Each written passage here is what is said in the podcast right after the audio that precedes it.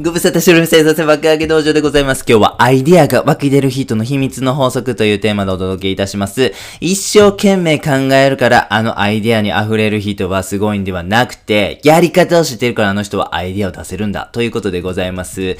はい。天才たちの日課という本ございまして、これね、僕めっちゃ読んで面白いな思ったんで、皆さんね、暇があったらぜひね、ググってみてください。天才たちの日課でございます。面白い本でございました。はい。書簡ね、いろんなね、書簡を持ちました。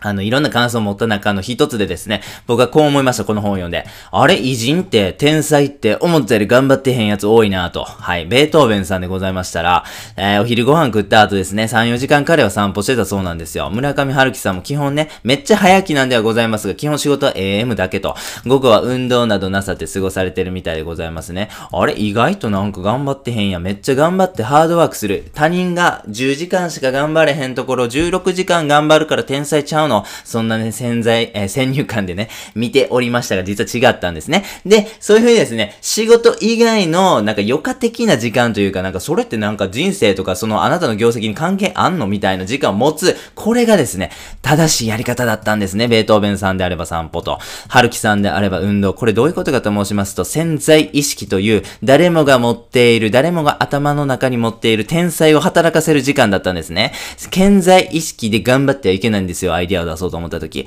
潜在意識が快適に機能できるような環境を整えることだけが僕たちができることなんですね。頑張ってアイディアを考える、会議室にこもって、うんうん、うなる、それよりもですね、外を快適な快晴のもと、散歩する方が潜在意識が働いてくださるのでアイデア出るということでございます。皆様ね、ちょっとアイデア出たタイミングなんかちょっと思い返していただきたいんですが、こんなタイミングではなかったでしょうか？シャワーを浴びてるとき、散歩してるとき、泳いでるとき、友達で、友達と話してるときなんかでございます。なんかふとしたタイミングで、あれみたいな、めっちゃこれやってみたらおもろいんちゃん？あれこれって解決策なんじゃないの？みたいなアイデアが出るというふうに思うんですよね。どういうことかと申しますと、これは潜在意識が働いてるタイミングなんですね。潜在意識をできるだけ長く働かせることによって僕たちはアイデアとかソリューションみたいなものに恩恵、その恩恵を受けることができると。そしてそれを天才たちは知ってたんですね。だから意識的にそういうふうに散歩をね、3、4時間したりとか、午後は働かへんかったりみたいなタイムスケジュールを実践してたわけなんでございます。ということで、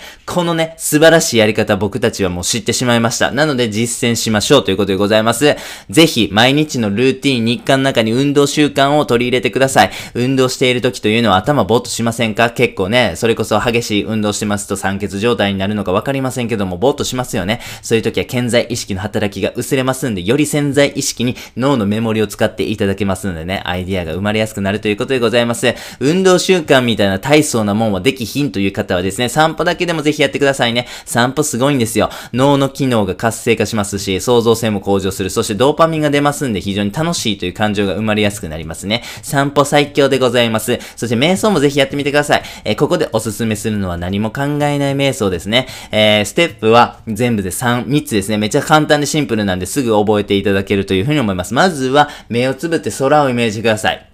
もう大空であって快晴でね、めっちゃ青が濃い綺麗な空をイメージしてくださいね。そしたらですね、そのイメージを湧いた2秒後ほど、え2秒後にはですね、想念が湧きます。雑なイメージ、雑念とか言いますね。はい、昨日のテレビで見たお笑い芸人さんとかね、街で聞いた、倉木麻衣 Secret of My Heart とかね、イライラする上司の顔みたいなことでございますね。そういう風な想念が湧いた時にですね、その雲、えその空ですね、綺麗な綺麗な空にですね、雲が浮かんだみたいなイメージに変えてくださいね。そしてその雲はですね、次第に次第に薄くなり、いつかは、えー空にね、溶け込んでしまうと、まあ、そんなイメージですね。まあ、言うたら僕たちって、あの、ちょっとで、ちょっと時間経てばね、想念にね、襲われてしまいますよね。だから、最初のうちはですね、雲が生まれては消え、生まれては消え、みたいなことが連続するんですが、そのね、繰り返しをぜひイメージしてみてください。これもですね、非常に潜在意識にアプローチするいい方法だというふうに思います。運動習慣とかね、えー散歩とか、これ取り入れやすいと思うんですよ。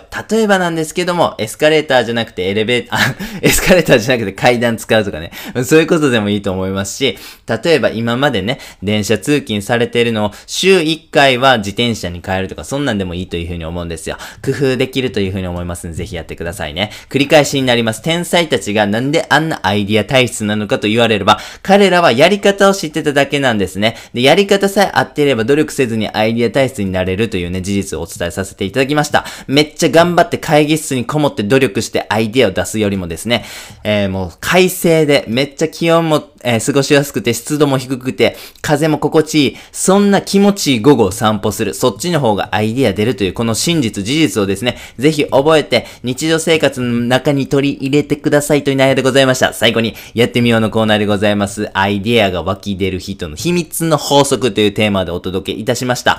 ズバリ結論を言うならば、アイディアを生み出す方法を知っていると。だからこそアイディアが出せる人は、どんどんどんどんアイディアが出るということでございます。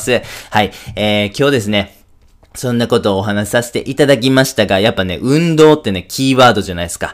え生産性爆上げ道場というこのチャンネルでも、運動ってね、品質ワードなんですよね。やっぱね、調べていくと、運動って最強やなって思いますね。生産性上がる、健康も良くなる、楽しいし、アイディアも生まれる。やっぱね、運動って最強やなっていうふうに思います。そしてですね、もっと突き詰めて考えていきますと、世界ってね、結構シンプルやなと思ったりしますね。運動、食事、瞑想ですよ。もうこれさえね、あなたがね、ね、押さえとけば大丈夫です。もう保険なんか入る必要ない。家なんか買う必要ない。結婚もする必要ない。ね、もう全然いいんですよ。も うお金なくてもいい、関係ない。貯金100万切ってても関係ないです。あなたが運動と食事と瞑想をしっかりしてればですね、絶対ハッピーです。間違いないことだというふうに思いますね。なんか世間のそんなモラルとかね、なんかこうせなあかんとかね、30代で結婚できんかったら負けには、もうそんなんね、関係ないんですよ。別に30代で結婚できたからって幸せになれるか分からへんし、30代で結婚できんかったってね、幸せになれるんですよ。もっと世の中ってシンプルなんです。そんなか、ね、そんな観念ガチガチの世界じゃないというふうに思うんですよ。運動、食事、瞑想ですよ。もうこれしっかりしてたら絶対ね、もうベースラインの幸福みたいなのは達成できますんでね、皆様、もう私を信じてください。はい。もう間違いないことだというふうに思っておりますんでね。そして今日の実践ですね、非常に、えー、簡単で、えー、やりやすいというふうに思いますんでね。ぜひぜひ興味がある方はやってみてください。本日は以上です。ありがとうございました。